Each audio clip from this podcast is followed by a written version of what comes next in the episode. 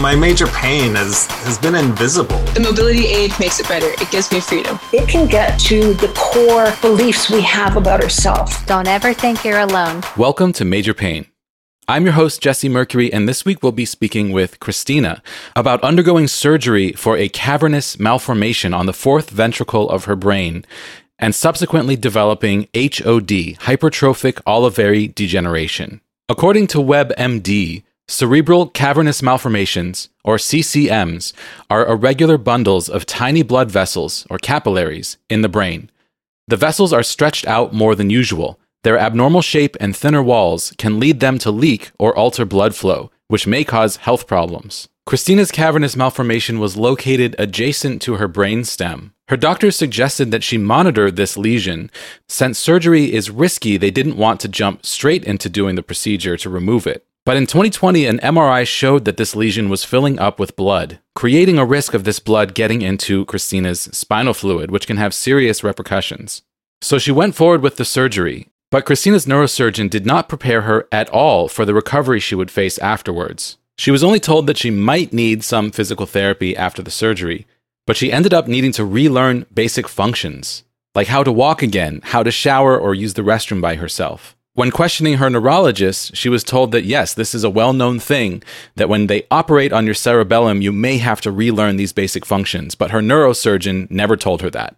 Six or seven weeks after her surgery, she started having intense pain in her eye, between the eyeball and the socket, and her vision started looking bouncy. She was sent in for another MRI and eventually diagnosed with hypertrophic olivary degeneration. This condition affects the inferior olivary nuclei, an olive shaped structure on either side of the brainstem. One or both sides can be affected. The olivary nuclei first expands and then starts to shrink, causing a wide array of symptoms, many of which are very similar to MS, multiple sclerosis. When Christina was first diagnosed, she was told that this condition was exceedingly rare, and doctors don't usually see it in their clinics, and it should just resolve on its own and go away.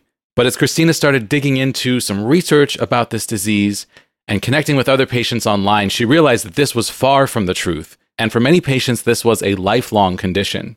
In fact, the research about this disease is severely lacking. That's why Christina founded HODA, the Hypertrophic Olivary Degeneration Association, a nonprofit organization dedicated to helping patients find community and support while raising funds for further research.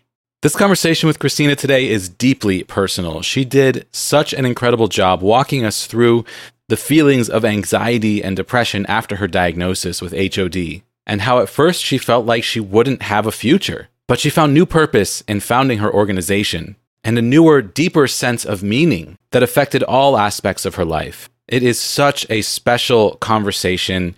And once again, I'm just absolutely thrilled that I was able to record this and bring this to you on the podcast. There is some discussion in this episode about Christina's feelings soon after her diagnosis that she may not want to continue living. And I'm so grateful that she brought this up and was willing to talk about it. And it makes for a really fascinating and important discussion. But whenever something like this comes up on the show, I always like to remind you that there are resources out there if you are in a moment of crisis and need to reach out to somebody. In the United States, it's as easy as dialing 988 on your phone.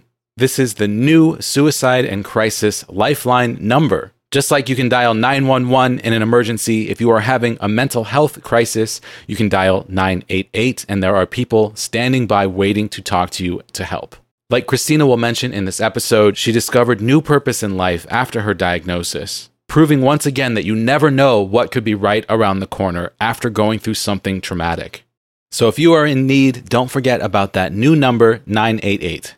I got some great feedback about last week's episode that I wanted to share, and this comes in the form of a brand new five star rating and review on Apple Podcasts.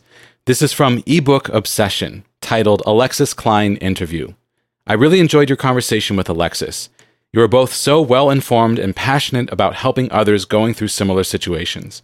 I've read Alexis' book and found it to be uplifting without shying away from the difficult questions and feelings. Your show was a great insight into the author and her inspirations. Thank you so much to ebook obsession for uh, for your feedback and also for leaving us this positive review on Apple Podcasts because that goes a long way towards helping other people find the show. The more ratings and reviews we have, the more we will show up in search results, and basically the more credibility the show will have. so it's very, very appreciated. Thank you so much. If you're enjoying this podcast, a great way to show your support is by signing up for monthly financial contributions through Patreon.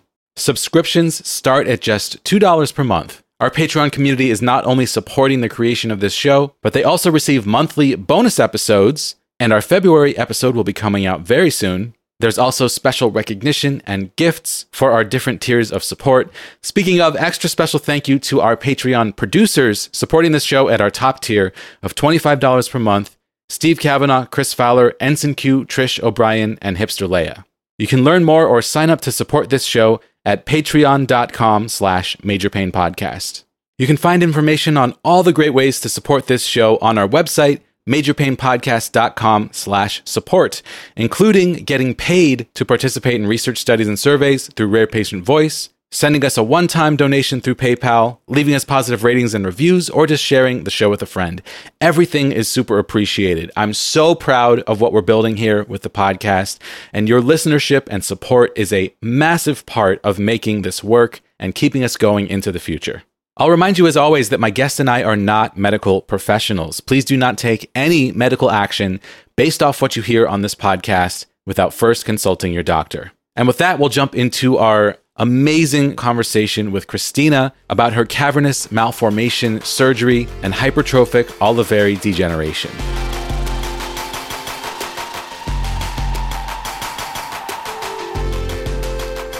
Christina, welcome to the podcast. Thank you so much for inviting me, Jesse. It's a pleasure to be here. Yeah, I'm really excited to chat. Whenever I see someone online who is a, a, rare disease advocate for a disease that I've never heard of, I always jump on it.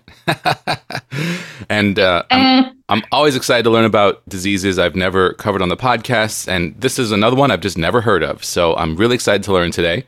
But before we get into that, let's get to know you a little bit. So, Christina, why don't you tell us about yourself? Sure. Um, my name is Christina Coates. I am a native of Arizona.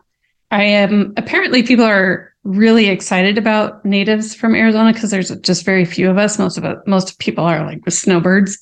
But um, I was born here.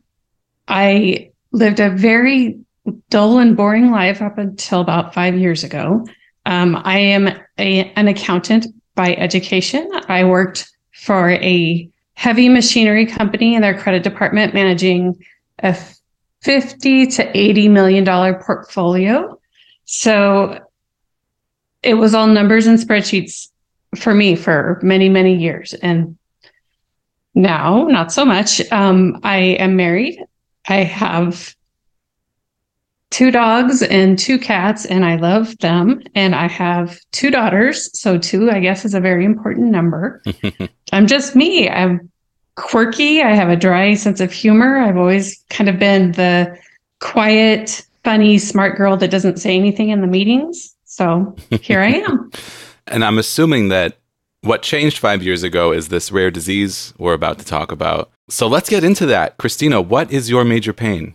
Well, Jesse, I have a few major pains, but right now it's just hypertrophic olivary degeneration, hmm. which is a very big word. Yes. So we're just going to call it HOD. HOD hypertrophic olivary degeneration.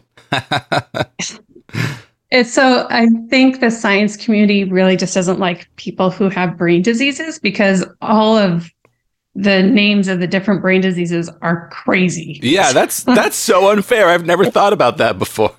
It really is. And it's I mean, usually it comes with some cognition issues. So when you're trying to explain to people what it is, you get a little tongue tied. Yeah. well, I mean, on the heels of that, I have to ask you what it is, and please take your time. Okay, we're going to take our time because yeah. it didn't start with HOD. It actually started with chronic migraines. Okay. So, um, my first migraine that I had was at age 19, and it was one that kind of knocked me out pretty hard. I was very nauseous.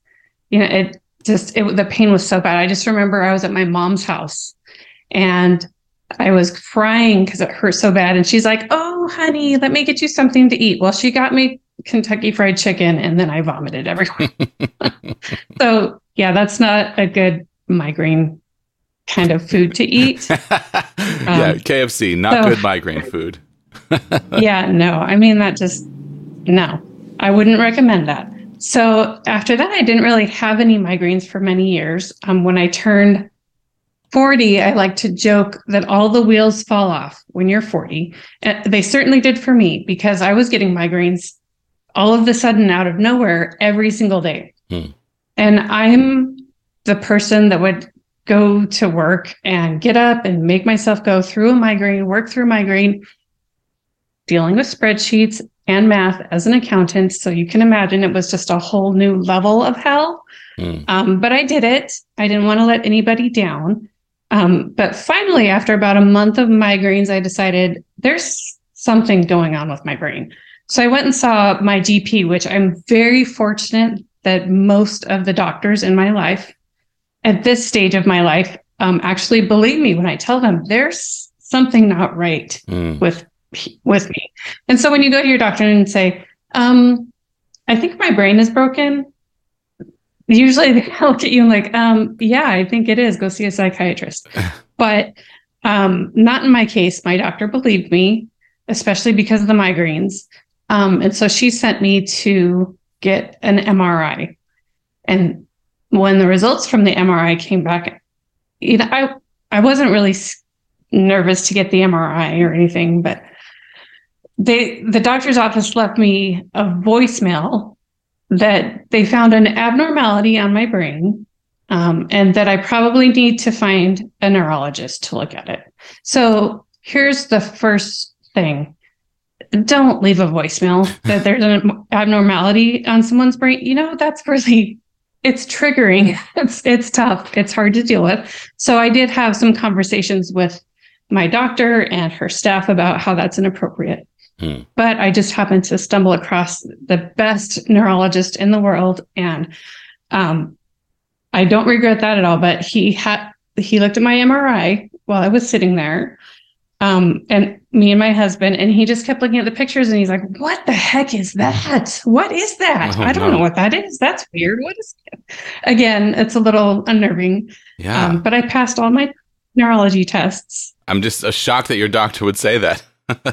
I know. It, it, he's, I've been with him now for, and I've referred so many people to him. And I just absolutely love that he did that because it made me feel like okay, good. I'm sitting across from another human mm. and not someone who's just going to dismiss me, which, as we all know, that our medical community could do just a lot better. Mm. Anywho, uh, so he concluded that it was a cavernous malformation on my brain, um, on the fourth ventricle of my brain. So most people have never seen their brain. I've seen my brain so much, it's like I should I actually made a travel mug with pictures of my brain from MRIs because I know my brain so well. But um, so anywho, um, the the cavernous malformation also is known as an angioma or a vascular. I don't even know, but it has many many names.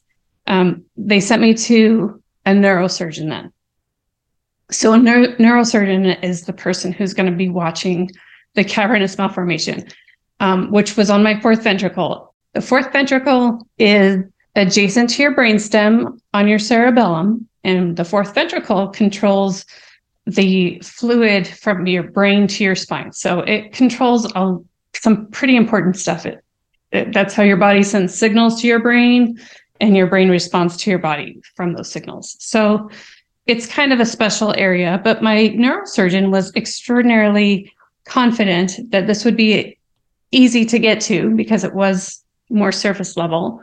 Um, but he didn't want to operate at that time. He noted that the the lesion, a cavernous malformation, is not a tumor; it's a lesion. Um, but just ask the insurance company; they'll tell you. Um, but the lesion had bled before, now, a cavernous malformation is kind of, it looks kind of like a raspberry, but it's just, it's a cluster of blood vessels that's not normal. So blood runs through there and they are, they tend to ooze blood out. And one thing that you do not want to get in your cerebral, cerebral spinal fluid is blood. Mm. Um, that can paralyze you. It can cause ischemic strokes. It can cause all kinds of bad things. So it had bled before. I had no idea it was even there. I had to get an MRI six months out from the first MRI. And then after that, every single year I had to get an MRI. Well, I would get super rebellious and like, look, I'm not going to have brain surgery. I don't care what anyone says. Nobody is going to be in my brain. So I'm not going to get these stupid MRIs. If I die, I die. I don't care. And you can imagine my husband and my daughters are like, what? what do you mean? No, you got to. I mean, I literally had to have my children tell me to take care of myself. So I would go, and every year, no, there's nothing. It's not doing anything. It's just the still the same old guy in there. Nothing's happening. So we'll see in a year. Um, and then in 2020, in August, I had another MRI, and it looked like the lesion was filling up with blood. So once it fills up with blood, it's it could burst, it could bleed again, it could hemorrhage, it could cause problems. So that year, the neurosurgeon actually wanted to see me and that also was when COVID was raging. So we met via telehealth, and he told me, I think it's time to start thinking about surgery. This is where we're at. We really don't want it to bleed again because it's like playing Russian roulette with your brain. You just don't know. You could have strokes for the rest of your life. You can be paralyzed. It can kill you, or we can take it out.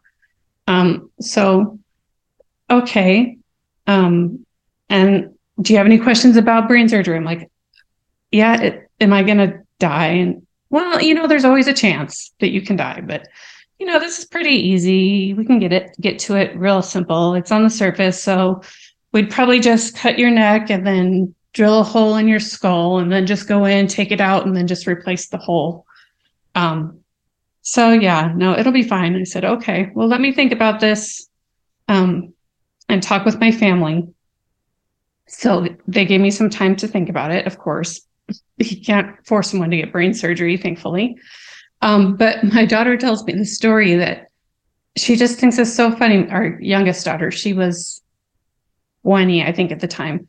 And um, she says, Mom, I just remember you were standing in the kitchen. And you're like, so how do you how do you think it would look if I had a trap door in my neck? Hmm. Should I let them install a trap door to my brain or not? And I was like, I don't to this day I don't remember having that conversation, but I respect that because I think it's pretty funny. so, moving right along, my family and I decided it would be better to not play Russian roulette and just go ahead and have the surgery since it seemed pretty low risk. Um, my surgery, thanks to COVID, was canceled three times. So, wow. you know, getting hyped up for brain surgery Ugh. and like three different times while you're working and trying to train somebody on how to do your job um, thinking, okay, I'm going for brain surgery. Well, by the third, the second time it canceled, by the third time I rescheduled, I was like, okay, this just, it's, I don't need to work myself up. It's not going to happen. They're going to call me. Like one of the times they called me like the day before I was supposed to have surgery and like, sorry, hospital's full, can't do it. Because it's considered an elective surgery, which I, I mean, we all kind of get a kick out of brain surgery is elective. Okay, sure.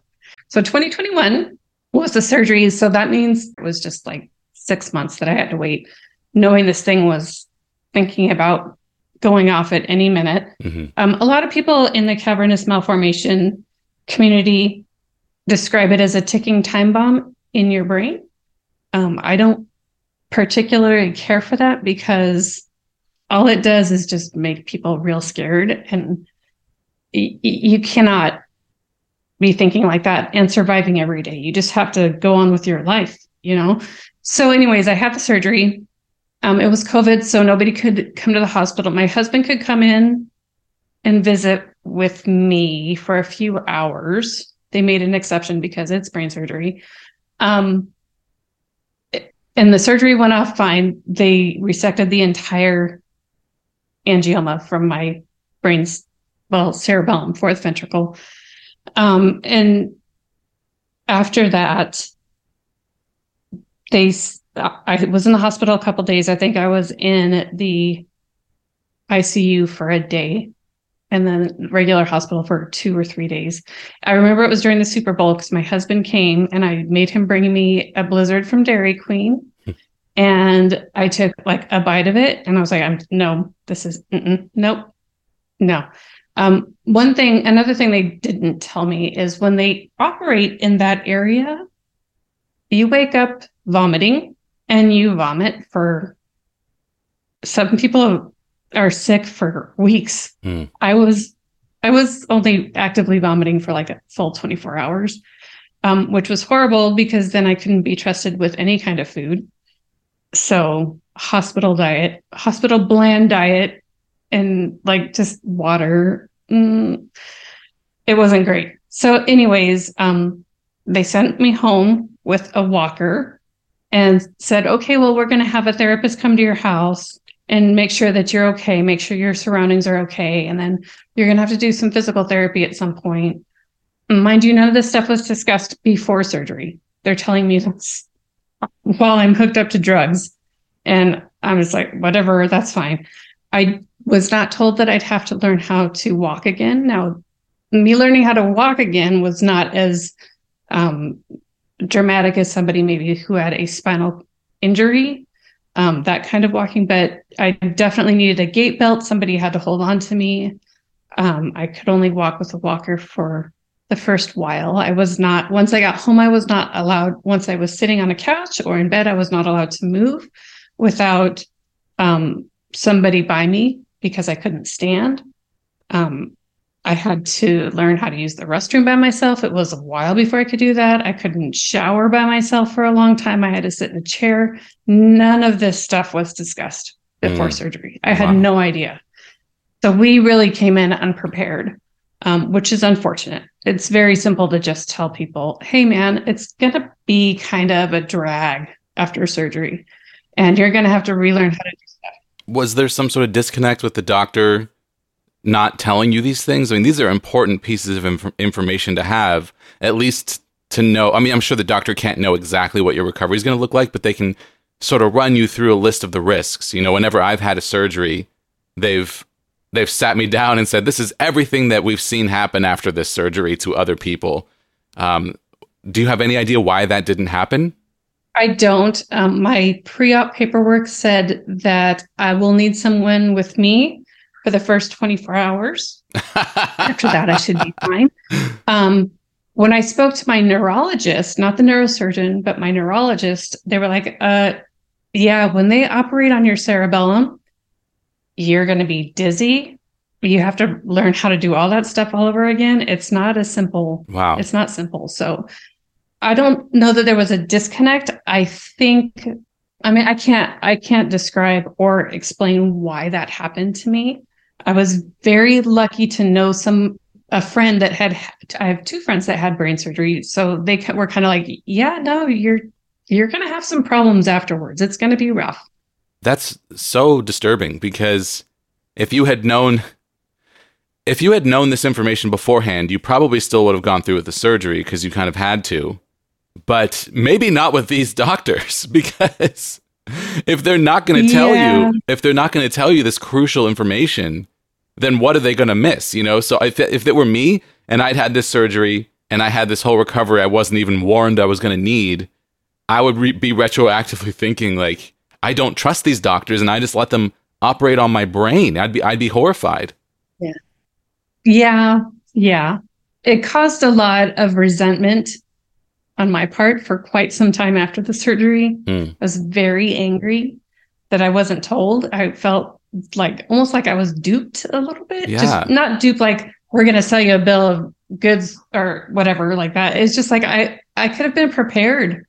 I could have like warned my 20 year old child that her mom is going to be really messed up afterwards. Yeah, and when you you got to yeah. prep yourself emotionally and mentally to to relearn to walk. To have to do that without knowing it was going to happen, you know, it's already such a challenge. But to to spring it on you is is so unfair. I mean, I I'm getting a little heated just thinking about this. Like I've never I've never heard anything like that before. That's really upsetting. Well, this is one of the reasons why it's important to me to join different support groups so I can warn other people. I, if their doctors aren't telling them, which they're not always telling them, it's not just me. Um, at least we can help them as survivors of brain surgery. You know, it's Yeah. it, I'm maybe the only person in the world that went into brain surgery going, it's no big deal. It's fine. Yeah. yeah, you know, like when I when I had testicular cancer, my doctors were giving me that, you know, this is no big deal. This is the safest cancer surgery to have. And they, you know, it's not that it was no big deal, but they were kind of right about um, setting my expectations up. Like it's going to be a couple weeks where you're going to be in pain, and um, and then you'll be able to go back to work. And for the most part, they were they set me up for success. You know, like sometimes doctors tell patients things like, "Oh, this is going to be great. It's no big deal," to kind of set them in a place where their mind will be calm. You know, but in your situation, mm-hmm. I feel like the exact opposite is true, where it's like a lie of omission to maybe try to keep you calm pre-surgery but that's going to make your challenges post-surgery so much worse to not go into it with your eyes open knowing what to expect. It really did make me cocky in a place that i had no right to be cocky. Yeah. Yeah. so you know it, it it all adds to the story for sure. It's because it the story is really one of overcoming a lot of obstacles. Um, maybe a couple weeks after surgery, I started doing physical therapy um, to try and help me regain balance because, again, cerebellum helps to control balance. So being dizzy all the time is no bueno. Mm. But I know that this is the life of this. This is my life now. So, anyways, I did the physical therapy. I graduated. I was doing really great. Went back to work within six weeks of brain surgery. Mm. Um, and was excelling still doing really good it, it, they did not remove my intelligence or anything like that they put in a little bit more funny humor i think because mm-hmm. this that's how i've dealt with all this. Um, but then after after i got back to work in six weeks i my my eye started hurting really bad. Um, and not so much the eyeball but like between the socket and the eyeball it was just super achy. And then it looked like everything was bouncing and everything was kind of my vision was wrong. So I called my neurosurgeon's office and they said, you need to go see your ophthalmologist um, and have them look at your optic nerve. So she did. So I did, I followed that. I did that. My optic nerve looked great, but somehow I developed nystagmus in my left eye and I have double vision. Hmm. So that's kind of weird. They immediately, um, these are things that also occur with people who are diagnosed with multiple sclerosis. So they immediately kind of took a turn of, well, maybe this is MS. Let's send you for another MRI. So they did. Um, my insurance company does not love me because I am a frequent flyer in the tube. I'm getting lots of brain MRIs all the time. That would have been like my fourth that year, I think. So they looked at my brain and they found a lesion on my medulla, spinal cord that was not there before. It hmm. wasn't there during brain surgery. It just kind of showed up. And it's only been like six or seven weeks since brain surgery. And so I have this lesion. Um, it looked like a demyelinating lesion, which again would point to multiple sclerosis. So I then was ordered a spinal tap and another another MRI of my brain and cervical and thoracic spine to look for other MS lesions because that's where they like to hang out. So everything came back beautifully. There's nothing wrong with me. Okay. So that's when I got a little bit pissed off and I sent all of my information up to the Mayo Clinic. So, like I said, I'm in Arizona, so I'm very lucky that I have a Mayo Clinic not very far from me. Um, so Mayo accepted my case as a second opinion. Um, I did more tests, like autoimmune tests. They tested how fast my optic nerve processes information. They glued all this crap to my head. It was weird. Um, and the doctor told me it's good news. It's not MS. Okay, awesome. Well, but we do think it's hypertrophic olivary degeneration. But that's not a death sentence, he says. And this was on the telephone, by the way, again, with the phone calls. Um, at least it wasn't a voicemail, it was a telephone call. Um, and I said, okay, well, what can I expect? He says, honestly, we don't have very many cases of this. So we don't know what to expect, but it should just resolve on its own and go away. Um, well, okay. So I started Googling it. There was nothing. Mm. There was a few medical papers, but I don't know if anyone's listening to this has ever tried to read a medical paper, hmm it's rough. hmm It's even for those of us that are not cognitively a little bit, you know, under par at this point. So I found a support group on Facebook. I happened to be on Facebook because at the time I was volunteering for the Angioma Alliance. And that's the only reason I was on Facebook because I really don't care for social media all that much. However, I found a group. I asked the group of people, there's maybe 100 people, 115, 120 people in the group. Hey, what should I expect? And resoundingly, everyone comes back with, we don't know. Everyone's different. And I said, is this just going to go away? No, spoiler alert, this doesn't go away. Your, this is your best friend for life now. So now we're into my major pain, which is hypertrophic olivary degeneration. Very Yeah. exciting HOD. Sorry, I said I would just say that. why, So- did, why did the doctor tell you it should just resolve on its own if, if it seems like that's not true for the people who live with it? Okay, first of all, it's generally diagnosed by a radiologist. So they see it on your brain, they put it in the report. I have talked to so many people that say, I just read my report and saw it there. Doctor never even mentioned it Hmm. because they all just assume it's going to go away. And that's why. That's why I created a patient organization to start raising money to fund research Yeah. into why did this happen? Who does it happen to? What's going on? Some people with HOD um, have ataxia as well, which is like an acquired ataxia. So they need wheelchairs, walkers, their physical therapy. Some people uh, like um, um, myoclonus, so they can't swallow or speak right. Some people have aphasia pretty bad. I have a mild form of aphasia. Um, but I have full body spa- spasticity from this. Nobody else in the group does, just me.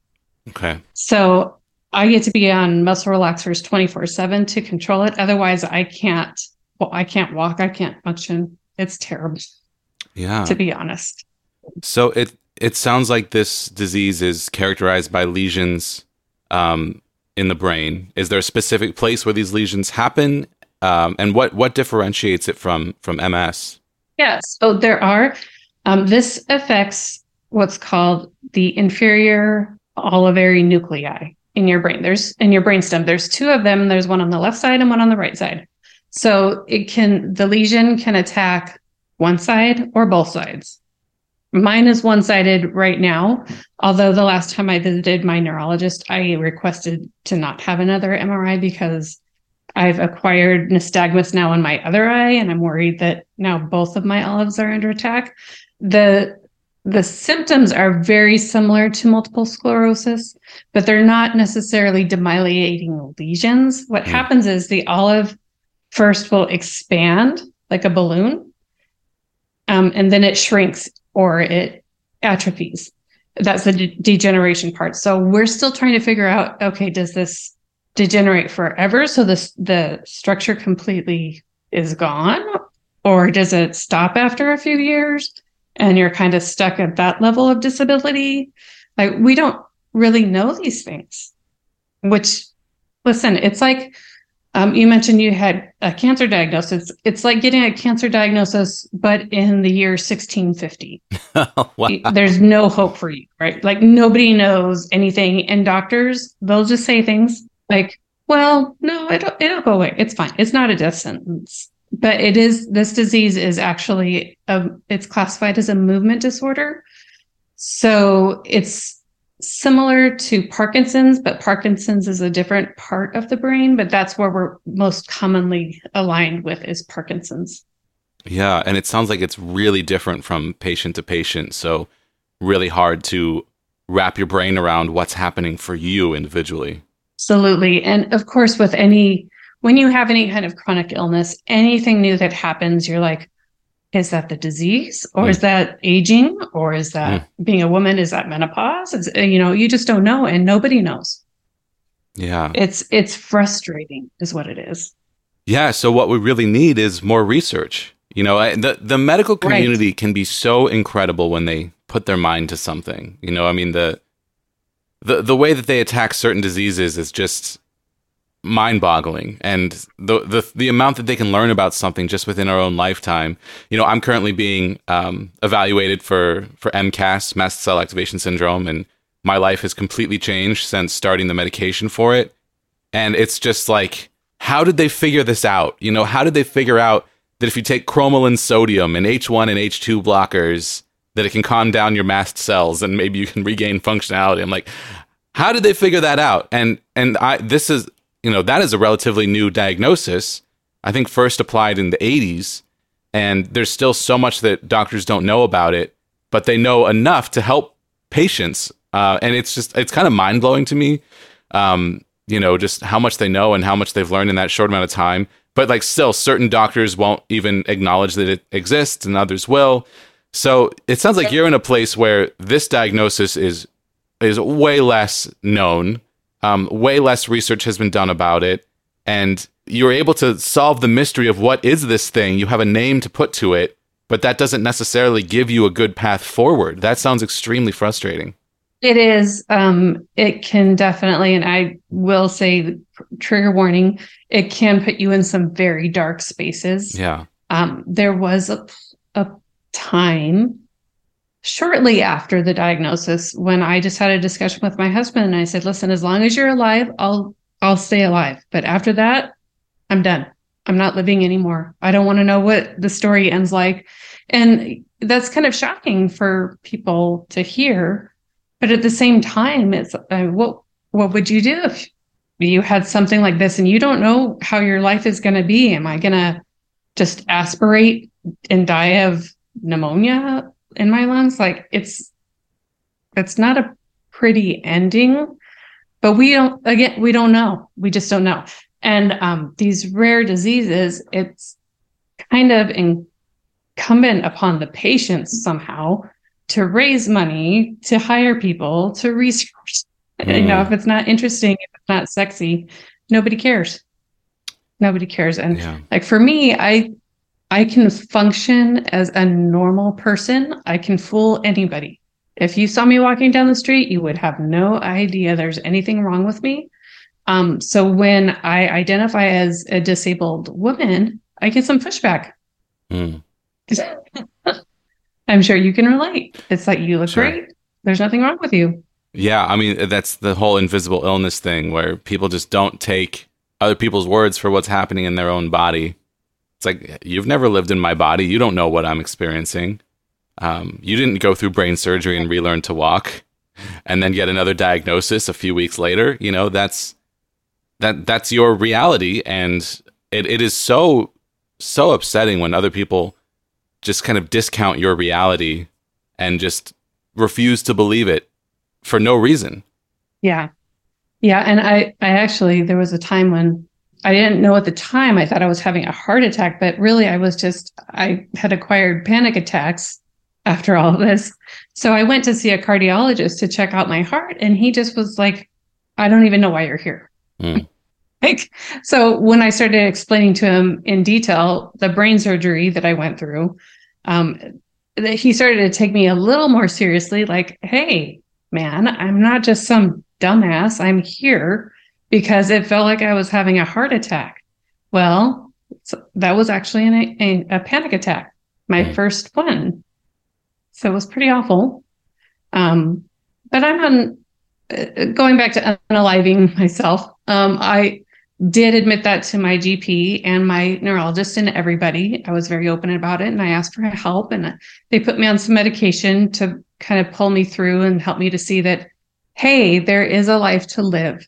And with that help, I actually did see a life to live and I did see purpose in my life. And that purpose was to create a patient organization, um, which is it's HODA, H O D A. So Hypertrophic Olivary Degeneration Association. That is a mouthful. Take a breath before you try to say it because you will run out of breath eventually trying to say that. So we call it HODA. Um, and what we do is we've we're working with the support group that I had found on Facebook. We work with them. Um, and we try i go to other groups like i'm just about to go to a meningioma group and ask if they have anyone who's been diagnosed with hod after their meningioma is a brain tumor so after a meningioma diagnosis we do have some folks that come from there too um, so i work with other groups to try and find our patient population we have a fantastic medical board that we love, um, just doctors that have written papers and are interested in HOD. Um, so I don't feel so alone anymore. And is it a little selfish? Yes, it is a lot selfish. But I'm not the person, and I've never been the person that's just going to sit around and wait for somebody to come up with a solution to a problem. I'm going to find that solution. I'm not going to let this thing get me. I'm just not. Wow, I love that. That's so cool. I, I love hearing people finding this new purpose after something changes in their health. It happened to me. That's why this show exists. And it can yeah. be, you know, so powerful to rediscover something about your life um, or just discover something completely new that you never knew was going to bring you joy, that you'd find passion for. You know, I'm sure as as a young child, you didn't imagine you'd be founding Hoda. no. Um, but but here you are, you know, fighting for people like you to have better care and to to find better ways to manage this disease. I think that's incredible. I really commend you for that. I think that's such a powerful message. Well, thank you. I appreciate it. It is it is more work than I ever imagined. Mm. But as my husband, right now I'm on uh, short term disability from my job. Not sure if I'll ever be able to go back to working a regular gig. But my husband's like, you are using your brain so much more than you ever did during work. And look at the things that you're learning and the lives that we're changing.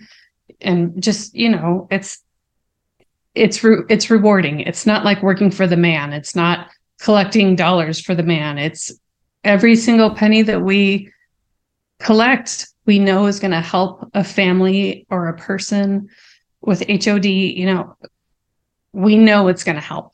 Yeah. And that's very rewarding. Yeah. It just keeps me going. That's so cool. I'm I'm so impressed. That's really really amazing. Thank you. How has this journey impacted your your family? I know that living with chronic illness or disability of any kind, you know, as the patient, we are often very focused on our, what's happening in our bodies, how to get a handle on it, uh, but then for the people who love us, the people around us, there is all these emotions and um, you know this whirlwind of things happening to them as well, just through mm-hmm. through loving the patient. So, how have you navigated that? It took me a while to get my act together, and once I did, I recognized that both my husband and my daughter stopped taking care of their own needs. They completely stopped going to the doctor, just discounting anything that was going on with them because, well, it's not what mom's going through. It's not what Chris is going through. You know, it's, it, I had to kind of get a hold of myself and then encourage them to start taking care of themselves because without them, I can't survive. I mean, I, at this point I can, but, but you know, you know what I mean? It's like, mm-hmm no, just because I have something doesn't discount that there's something going on with you. So let's all just take care of each other. So my immediate family kind of just they fell off the rails for themselves. They were keeping just a happy face on around me and not telling me anything that might distress me at all. Um, and that's just not who I am at all. I, I'm a problem solver, and that's what I want to do. That's I'm going to help take care of my family. Mm-hmm. But you know, while at the same time recognizing my own limits and honoring myself at the same time, it's it's kind of been a fun little dance. Yeah, yeah, it's it's tricky for sure. I mean, for me, I've had to spend a lot of time thinking about how I'm acting because I kind of don't necessarily think about that when I'm really sick. Um, it's like, what are the subtextual, you know, body language signals that I'm sending out into the world? How are other people interpreting those? Am I being am I being a jerk and not realizing it while I'm just kind of mm-hmm. suffering internally? And that's something that I've had to really, you know, recognize that I was doing a lot of things that I had no idea I was doing, you know, and, and saying things or acting certain ways that I would think were rude if I were external. Um, but I can't be external in that moment because my body is, you know, kind of uh, inside of this whirlwind of whatever was happening. So it, it's really hard to kind of externalize yourself and recognize that you need these loved ones and you want them in your life. And and even though you have so much happening physically, you do need to make sure that you are kind of tending to them emotionally as well. Yeah, I agree. I will also note that um, having something as disturbing as technically one rare brain disease and one really rare brain disease, it really kind of shows you who is there for you Mm. or it, what relationships are actually real and which ones kind of aren't. You know, I lost probably 80%, 80 to 85% of my people, but I gained new people. But I lost people that I thought were friends and I mean, family members, close family members that just, it's too much. It's too hard for them to see this. Mm. Yeah, that's such a common thing too. It's so upsetting. It's just so frustrating, you know. Yeah. And part of it is is two ways, I think. I've thought about this a lot cuz you know, I definitely lost people, especially the first time that I got sick. And I think a, a big part of it is like people not wanting to see someone that they knew as healthy being sick because it scares them mm-hmm. and it makes them uncomfortable and they don't want to deal with it. And then the other half of it for me is like I don't want to be looked at like a freak for being sick by these people that used to look at me normally. So, you know, I, I've recognized at this point that there is a part of me that pulled back from some of those relationships as well. That it wasn't just, you know, oh, this person thinks I'm sick and doesn't want to be around me anymore. It wasn't that simple. It was like the give and take of this emotional bond is now sort of fractured because I am sick. And sometimes those things can be worked through, but sometimes they can't. In the moment when your health is at a low point, it it's just too hard. it's too Yeah, hard to try to fix agreed. all of these relationships with people that just don't understand. Like you just want people to get it. You know, you want people to see you and understand what you're going through, try to treat you as normally as possible and just get it without you having to explain it. And that's another thing I've learned Yeah. over the years is that sometimes I do have to explain it to my friends and, and loved ones and people who are close to me. And that sometimes the best way for them to get it is for me to tell them. I agree with that. And also, sometimes when you explain it, you realize that, oh, people just don't want to know. You know, Yeah. it is scary because normal people, quote unquote, normal people, when they see scary things happen to other quote unquote normal people, um, it's kind of jarring. It's like, oh no, if this can happen to her, it can happen to me. It can happen to anybody. You know, and that that can be jarring to somebody's uh what's the word i'm looking for? Just their own existence. Like it's maybe it's not going to be okay good i'm going to retire when i'm this age and i'm going to go rent an rv and travel around the world do whatever you know? Maybe those plans aren't going to make it. Like i for me the one thing that i would love to carry to this community is that the most important thing that you can do is accept that the life you had before is not going to be the life you have after. So I honor the person I was before HOD. That person it was so strong that she is carrying me through this now. Mm. Um, but I'm a different person than than the person I was before. I would never have even thought about going on a podcast and talking, like putting all my laundry out for everyone to to judge, you know. And now I write pieces, very, very raw pieces for. Um, I've been in Brain and Life magazine, that's from the American Academy of Neurology. I put, I've been in different publications. I put blogs out, just are super raw, authentic, emotional pieces that I would never have considered doing before this. But because that person before me was so strong, or before Chris 2.0 was so strong, I can lean on Chris 1.0. Mm. You know, this is just a new, I just respond. It's just a new generation of me. Yeah. That this is something that I think is really important is that for a lot of people, when chronic illness strikes or, or something changes in your body, all you can think is like, I want to go back to how it was. I want my old body back. I've I've said that so many times, and I'm I'm realizing now that that that wasn't necessarily the right goal to have for me. The right goal was, you know, I'm gonna evolve into what I will become, and I'm gonna try to find the best way to do that, and it's gonna be different than what I used to be. But to to try to go back to how you used to be completely discounts all of the incredible lessons that you've learned through so much mm-hmm. uh, pain and suffering.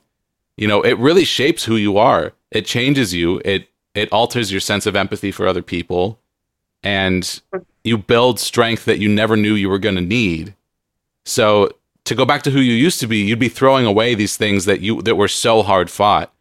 But you know, like I right before we started recording, I was telling you about how you know my health has improved dramatically recently um, with my new medication, and I am feeling like a, a piece of my old self come back, but it's reintegrating with who I became while I was you know basically bedbound for six years, and mm. I'm becoming someone new on the other side, and it's different. You know, I, I will never go back to how I used to be. Um, you know, I'm still yeah my health is way better, it's never going to be as, you know, what it was before. But then everything that's happened to me in the meantime, it's not, you know, it's not like it didn't happen. It's not like I didn't go through all those things. And those things have informed my the way that I look at the world and I'm becoming something new. So, but I think that this is true of everyone. You know, like people try mm-hmm. to hold on to their youth. This is such a common trope. You know, go through a midlife crisis, buy a sports car. um, trying to trying to hold on to that feeling of youth instead of recognizing that everybody who lives long enough to do so will become an adult and then if you're lucky enough to to grow into old age you know you eventually yeah. become old and that's just everyone's journey. And instead of trying to like throw throw that journey away and reclaim what you used to have it, there's it's never too late to you know hold on to things to to reintegrate things that you valued that you no longer have as a part of your life. But it will be as a new person in the future. It's not going to be who you used to be. It's going to be developing into someone new. And i think that um, with chronic illness and it, it can be so much more pronounced because there can be physical changes that have to be reintegrated but you know christina 1 and christina 2 uh, versions 1 and 2 version 2 grew out of version 1 and all of that you still have all that strength and then more so because of everything that you've been mm-hmm. through that builds strength and you're doing something now that is so much more valuable to the community um, than you know it sounds like you were doing you know valuable work before but now you're really giving it back to the community and fighting for something that can make actual change in people's lives and version 1 might not have known how to do that so version 2 already has you know benefits and knowledge and experience and empathy that version 1 didn't have. So nothing like nothing is linear, you know, with with with these sorts of illnesses. Yeah, you're you're absolutely right. It's version 1 was great, but version 1 was so busy trying to prove to everybody how valuable I was that version 2, I don't care what you think about me. You can think whatever you want. I have been through hell and back and I'm still trying to come back. So I don't, I'm not going to try and convince anyone that I'm worth your time. If you don't want to be part of my life, that's fine. It's fine. I'm not going to fight. I'm not going to chase after anybody. I'm not going to fight you. I'm not going to do any of that because it just doesn't matter. And I wish I realized that before, but I didn't. And that's okay. You know, this, these diseases have taught me that there's so much in life that doesn't, it just doesn't matter. I'm mm. not going to fight for, you know, I'm not, I don't need to be have a perfect house and a perfect looking picture for the Christmas. I don't need that anymore. I just don't. And I'm grateful for it, honestly. Yeah. Yeah, you learn to appreciate things differently and in some ways you learn how to find moments. For me, I've learned how to find moments of happiness more intensely and find happiness in simpler things. It used to be, you know, if I'm not a rich and famous rock star, I failed. And that's like right. That's that's a real recipe for having an unhappy life. because the thing It is, if is. if I were to ever achieve that, then I would need to hold on to it so tightly that if it ever went away, I'd be miserable. Um, and then I'd only have moments of elation inside of you know being on stage or whatever. And I used to kind of be that way, whereas now I've learned how to, you know, have simpler things bring me joy.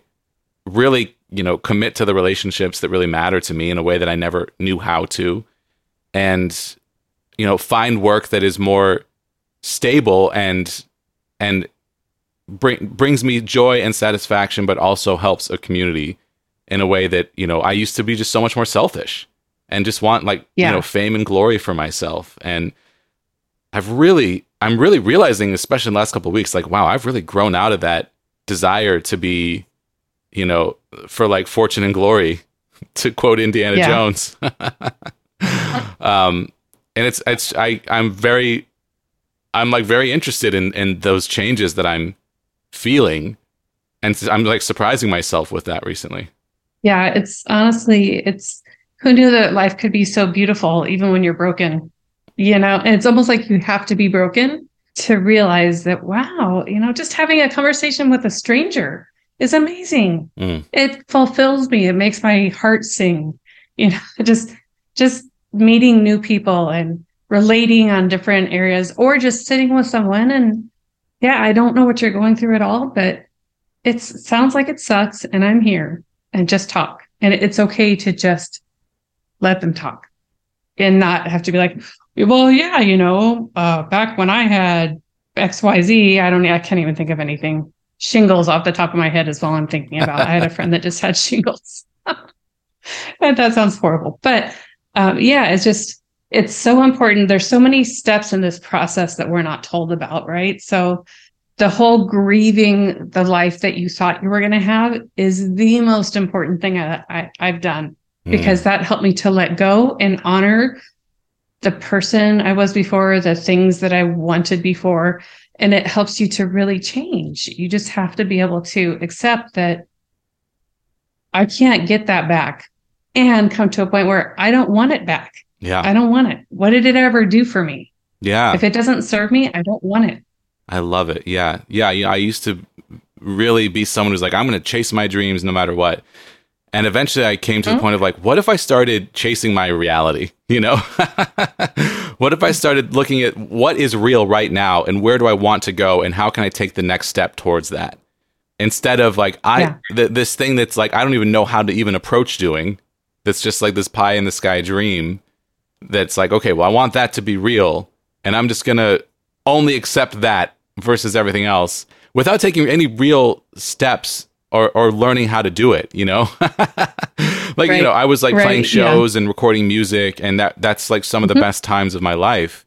Um, and I'm always like, this is going to lead to something huge. I just don't know what it is. I need to let the universe guide me, you know? And now Right. now I really feel like, you know, taking practical steps towards um, just making tomorrow a little bit better than today, every day. You know, always trying to just be a little happier in the next day and make a little progress on, on the things that I'm working on. Um, and finding joy in success and learning how to um, weather failure without being destroyed by it. I'm just like so That much more huge. stable and so much happier living inside of that mindset. Yeah. I used to be so, so, so wrapped up in fear around failing.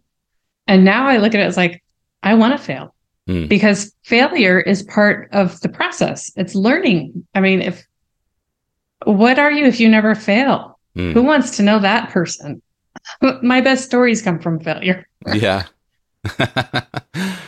well, if you could if you could send yourself back in time and talk to yourself 5 years ago right before this whole maelstrom opens up with everything that you've learned if you could send a message back in time to yourself what would it be? Oh boy. I mean, first of all, I wouldn't have listened. I already know that about myself because I knew everything about everything at the time. Just a little smart aleck I was. Um, definitely that I think I would tell myself open your mind, open your heart.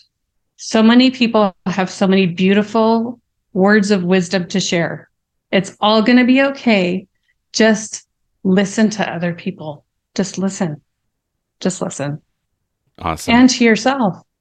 You know, we all have wisdom. We all have little bits and pieces that fall out. I know I I not to I always veer off topic. My apologies. It's part of my brain disease. Anywho, um, I wrote a piece once talking about the doctor that said this isn't a life sentence. I said, no, it's not a life sentence or not a death sentence. It's a life sentence. This is not a death sentence. This is a life sentence. It just came out of me. I didn't see it as a word of wisdom. And that has been quoted back to me so many times by people in my community. And I like, oh, okay, well, it's just a thing. But then I listen to, you know, podcasts and just I just catch these little pieces of wisdom. And it's I would never do that before. I would just like have the podcast on just running just to check the box that I listened to the podcast. Mm-hmm. Like who does that? And now now I can just be in the moment, listen, pick up those pieces of wisdom and wow, there's so much out there. Mm. Wow. And you What would you tell yourself? Oh man. If uh, you could go backwards. Yeah, somebody asked me this question. I'm trying to remember what I said last time. I think it was along the lines of uh, you know, learning how to appreciate things in the moment. Um, well, I don't have to say the same thing. no, um, you don't. You can always just say something different. Yeah, yeah. This is the second time that someone has turned this back around and, and asked me this question. And yeah, I mean the way I'm the way I'm feeling today, I feel like what I'd tell myself is a lot about what we just described about, you know, stop trying to regain your old self and and just have some interest and some curiosity about who it is that you are going to become. And if you follow follow your instincts, follow your heart, believe in yourself and keep fighting for yourself, and eventually you'll become someone that you might even like better than before. Um, and yeah, there's so much about yourself that will surprise you if you keep fighting. And that's something that I'm like really feeling recently, you know. Um, yeah, that's really beautiful. Yeah, and it's it's been it's been really good for me. Living through chronic illness, doing this podcast, uh, these things have been so good for me. And there's been so many times where I wished over everything that it would just go away and wish that I'd never had to have de- dealt with it. You know, s- screaming to myself in my own mind about how unfair it is that I have to live through this. But but then I reflect on the ways that it's changed me for the better and I know that if I had not gone through it, the person that I was becoming before is not who I would want to be and I didn't even know it. Mm. You know. So Yeah. Yeah, it's yeah. it's it's really it's fascinating stuff. You know, it's so interesting. That's why I, I just love talking to people about this. I mean, this has been an incredible conversation today. I, you've really blown me away with, you know, sharing your story and just, just talking about the mindset of, of living through something like this is, is so incredible because it's, it's, uh, there's a commonality of experience there, no matter what disease you have. Um, there's a commonality of experience of learning yourself, pushing through, fighting for yourself, coming out the other side different and in some ways better. Um, and yeah. it's a, it's one of the hardest things I've ever had to learn, but it's really valuable. So, you know, in this moment, I'm grateful for it, which sounds crazy. Doesn't honestly, because most mornings I wake up, I'm like, I don't wish this away anymore. I mm. don't wish it away. I'm not mad about it. I have met the most amazing people because of this that I'd never even know. Yeah, absolutely. Wow. Well, Christina, incredible job today. Please tell us where we can find you online. Um, if people would like to donate to Hoda, please tell us where to go and um, you know any social media you'd like to share, anything like that. Absolutely. So you can find Hoda on the internet at www.hodassoc, so like hodasoc.org. We have a donate button there. We are a 501c3. So if you're in the United States, donations are tax deductible. And I hate that I have to say that, but you know, that used to drive my old me like, okay, yes, I'll donate to you. Um, we're also on Facebook, Instagram, Twitter, and LinkedIn. And we're all at, at Hodasoc. So at H O D A S S O C. And I apologize. I never realized how hard it would be with that handle to to express or to say it's at Hodasosh. Nobody knows. It doesn't make any sense. But I was in the moment. I was like, this is what we're gonna do. I'm going to make it Hodasosh. Hoda like Hoda Kotb. Everybody's gonna know it. You know, and that made sense to me at, at the time. But Yeah. now it's a little bit hard when people ask where to find us. I'm on Facebook. Personally, I'm uh, I think I'm Chris Coates, C O A T E S. I'm on Instagram. I'm on LinkedIn. Come find me. Um, love to be friends. Love to hear your story. I am all about this community. Thank you for having me on. Truly, so I could spread the good word about HOD. yeah, I'm I'm so I'm just so impressed by this interview. Thank you so much for sharing your story, coming on the show, um, and for sharing your organization. I'm thrilled to amplify that message on this platform. If you have the resources to donate towards HOD res- research, this is a great way to do it. Run by someone who is living with this disease and fighting for your own community. So in- incredible work that you're doing. Thank you so much for coming on the show today. Honestly, Jesse, it's been my privilege. Thank you for inviting me.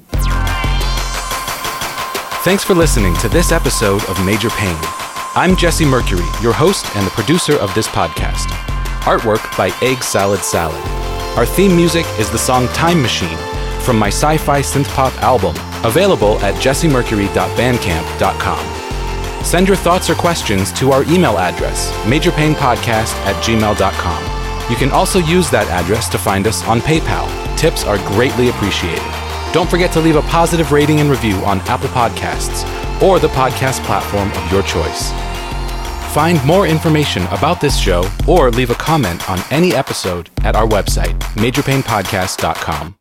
Major Pain is supported by listeners on Patreon. Thank you to our $2 per month supporters, our $7 per month patrons Naomi Adele Smith, Sunny Roberts, Laura Stevens, Brooke Walters Schmidt, Kelsey Madsen, All Around Foundation Waterproofing, Danielle Signorelli, Alexandria Henderson, and Justin Minnick. And our $25 per month producers Steve Kavanaugh, Chris Fowler, Ensign Q, Trish O'Brien, and Hipster Leia. Learn how you can support the show while receiving special recognition, gifts, and monthly bonus episodes at patreon.com slash majorpainpodcast.